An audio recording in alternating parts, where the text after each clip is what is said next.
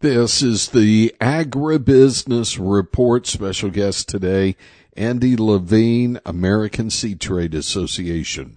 Bill Richmond's with the Agricultural Marketing Service on the National Hemp Report. The first version of the hemp industry report includes two key categories of data. The first being some of the pricing around hemp retail products available. And so these are human food products that are being sold in grocery stores across the United States. The other category of data in this report has to do with imports of hemp materials into the U.S. And this is another crucial category because it gives insight into not only the volume, but also the pricing of some of the hemp products coming into the United States. This is important because it certainly informs business decisions at the local level, but it also gives key insights into some of the trends around world trade with hemp products. It's the Agribusiness Report. I'm Tony St. James. We're joined today by Andy Levine. Andy is president, CEO of the American Seed Trade Association. Andy, welcome back to the show. Thanks, Tony. It's always a great pleasure to be with you. Okay. And uh, again, for those who are following along, American Seed Trade Association, there's an elevator uh, explanation of who ASTA is, right? Yeah, there is, Tony. We represent essentially any companies that produce seed for planting, and we like to say alfalfa to zucchini and every production type, uh, organic, conventional, and biotechnology. And then all the companies that supply various implements for seed production, planting, and uh, processing. Well, I think maybe is a good place to, to set the stage for what we're about to talk about. One of those is going to be a, a biotech issue in Mexico, but maybe before we jump into that, let's talk about an alliance that ASTA is part of, Food and Ag Climate Alliance. What's happening there? Yeah, or FACA, the Food and Agriculture Climate Alliance, came together about a year and a half ago. It was really started by a couple of grower organizations, and then ASTA jumped in soon after its origination as one of the key steering committee members.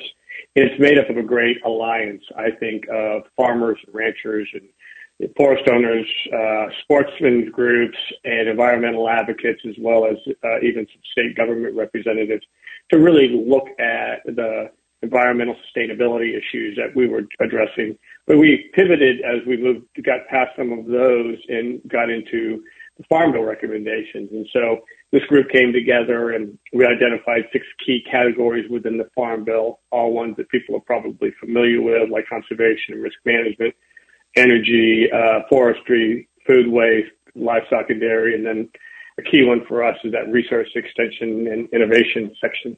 And we made recommendations to the to Capitol Hill and to the administration on where we see key things that would be beneficial to the agriculture and food industry to continue to evolve as we address not only market pr- pressures but climate pressures and um, uh, just overall global pressures that come back and impact our local farmers. So it's a great alliance. It's great to be around the table with that group of people as we move into a farm bill discussion. And when we talk about that farm bill discussion, there, I would imagine things that, uh, that ASTA wants to see, would like to see return to a, a new farm bill. Are, are, are there some priorities there you're looking at? Yeah, I think as we look at it, there's some priorities that, that are common throughout this organization that ASTA is, is strongly supported of too. You know, we want to create some uh, additional diversity in the EQIP and CSP programs to give that farmer a little bit more um, a little more op- options for their operation. Because we know that every farm is not considered equal or, or livestock op- operation. Um, how do you look at what are climate smart ag practices and and how cover crops play a role in that? Because our members produce cover crop seeds we look at a definition or, a federal definition for biostimulants and how does that move forward. And then uh, support for robust science and risk-based regulatory uh, pr- process uh, for biotechnology and other plant breeding innovations.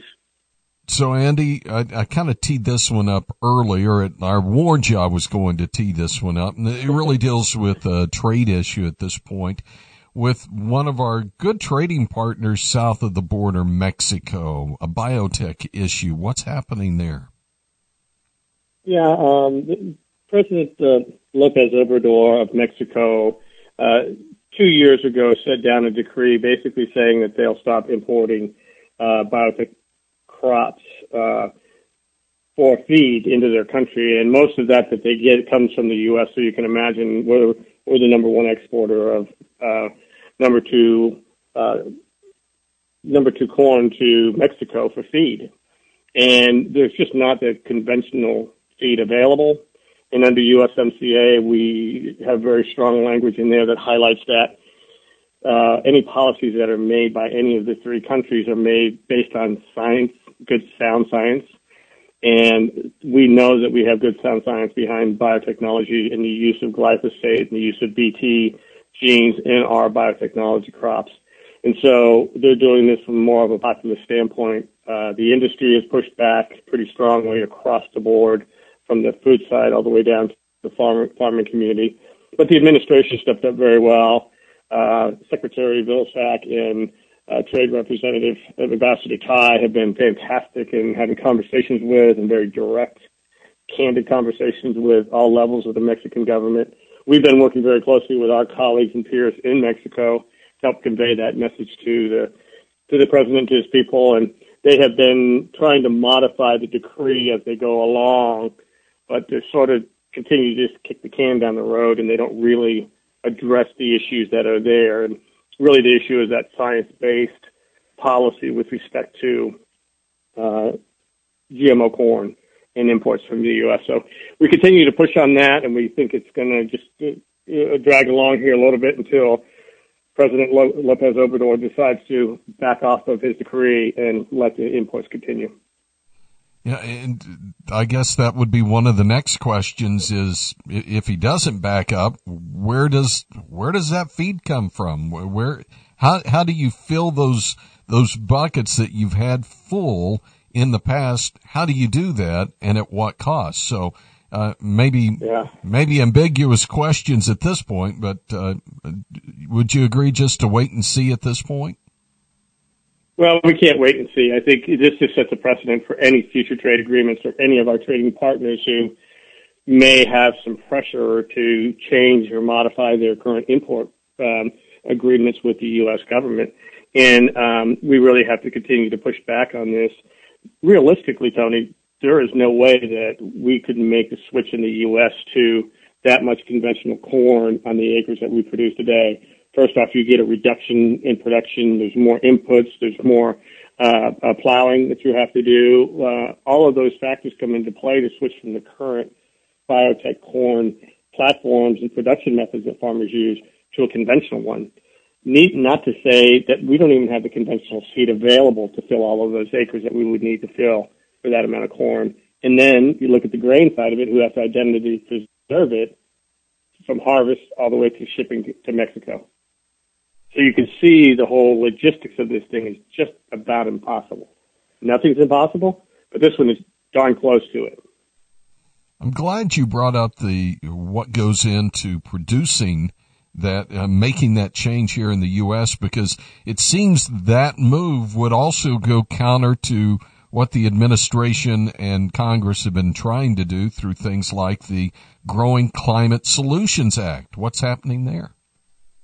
It, it really is. I mean, what what the administration is pushing as we look at the Growing Climate Solutions Act and and the opportunity to really instill a lot of innovation into agriculture and food production in order to address, as I spoke about earlier, Tony, changing climate, you know, pressures on the marketplace. Uh, we know that we've got drought issues in certain parts of the country. We've got flood issues in certain parts of the country.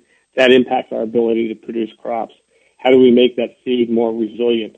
To do that, we have to have more agricultural research and working with USDA in you know, the AFRI program, the Agriculture Food Research Initiative, or hatch funds for our land grant institutions uh, and research at our 1890s institutions. All of those come into play to help to deal with that sustainable agriculture uh, opportunities going forward. So we're going to see some additional, I think, investment in agricultural research and extension across the board, uh, both in various um, uh, funding programs as well as the Farm Bill, and I think those will be beneficial to this cause. But to go backwards when you have uh, a great system like biotech and corn, beans, and cotton, and a few other crops, and cause more um, tilling to be done, more agriculture inputs to be done, potentially more impact on the environment is just opposite of what we're trying to do to make that soil stronger, more organic matter, and more sustainable. So it, it really is interesting when we talk with the Mexican government about this. Uh, they, their eyes open up and they realize it, but they also have a populist policy that they're trying to deal with. So we're excited about the research side of this and the investments that are going to be made there and the impact it's going to have on agriculture and food production. But these bumps in the roads, like we have currently with our neighbors to our south, are a little challenging. Andy, if we want to keep up with what's happening with the American Seed Trade Association, is the website a good place to go? It really is. Uh, www.betterseed.org. It's a great spot that catch up on a lot of things that we've got uh, going on there, and we encourage folks to go there and and uh, look and see what we've got going on today, and we're happy to work with anybody that uh, needs some additional information. Andy Levine is president and CEO of the American Seed Trade Association, ASTA, in Washington, D.C., on today's Agribusiness Report. It's been said defense wins championships, but in farming, playing defense doesn't pencil out. When growing cotton, you'll score big when you cut your input cost on seed and have the flexibility to apply multiple modes of action. Growing conventional cotton puts you on the offense because at the end of the season, you'll catch and delint your cotton, which helps save 50% or more on your seed costs next year. Find out why more farmers are going conventional and winning big. Call Brownfield Seed or go online, brownfieldseed.com. Success is attained by those who approach problems with a plan and a purpose. As an advocate for High Plains cotton growers since 1956, Plains Cotton Growers has been tackling the tough issues facing cotton growers through beneficial legislative and regulatory changes. An important part of PCG's success is through close working relationships with congressional representatives and federal regulatory staff, allowing cotton growers more time to devote to farming operations. From the halls of Congress to the dusty turn roads of the High Plains, cotton producers depend on Plains cotton growers. It's the Agribusiness Report. John Rose is a representative from Tennessee and a member of the House Ag Committee. You know, farmers are working hard day in and day out to put food on the table, produce fiber for this country. One of my good farmers back in the rural part of Tennessee, uh, I think, says it best. Um, you know, when you're uh, well fed, you have the luxury of having lots of problems. When you're hungry, you have one problem. And farmers in this room, I think, exemplify uh, you know what it takes to feed this country. And so, thank you for being here and sharing for sharing with us. Thanks to Chairman uh, Thompson, thanks to Speaker McCarthy, and thanks to the World Ag Expo folks for hosting this event. But most of all, thank you to you for sharing with us. Uh, as a farmer myself, uh, I appreciate the heartfelt stories that I've heard today, and I, I, I want you to know that we're going to take those back to Washington and try to fashion a farm bill that provides reliable, stable, predictable ag policy so that you can worry about attending to the business that you have. At a recent Farm Bill listening session, it's the Agribusiness Report. When it comes to farming cotton in West Texas, the formula for success is simple Put strong in, get strong out. That's why growers rely on Delta Pine brand cotton. Bred, tested, and made in West Texas for West Texas growing conditions. Strong is a legacy all its own. Protect yours with strong cotton from Delta Pine. Always read and follow IRM where applicable, grain marketing and all other stewardship practices and pesticide label directions. At Plains Cotton Cooperative Association, our mission is to ensure the long-term profitability of our grower owners through value-added marketing programs and through services to their gins. As a true cooperative, we pay dividends back to our grower owners to financially strengthen their farming operations, whether in Texas, Oklahoma, Kansas, or New Mexico. Rest assured at PCCA, we make money for you, not from you. Welcome back. You're listening to the Agribusiness Report. Our special guest today, Andy Levine with the American Seed Trade Association. At Ag Texas Farm Credit, your success is our only purpose. We understand your financing needs and will be here to support you through it all. We specialize in traditional farming and ranching operations, recreational property, equipment and livestock, agribusiness, and country home loans, plus insurance and leasing. At Ag Texas, we're dedicated to the prosperity of agriculture and rural America. Ag Texas Farm Credit, your success, our purpose. If you don't push yourself, how will you know what you're really made of? Cotton Research and Promotion Program works to develop innovative performance technologies that redefine cotton's capabilities and helps athletes push themselves further. Cotton Incorporated is working hard to educate consumers about cotton's versatility, especially in the athletic apparel market. Forever Cotton. Visit cottonboard.org slash forever cotton.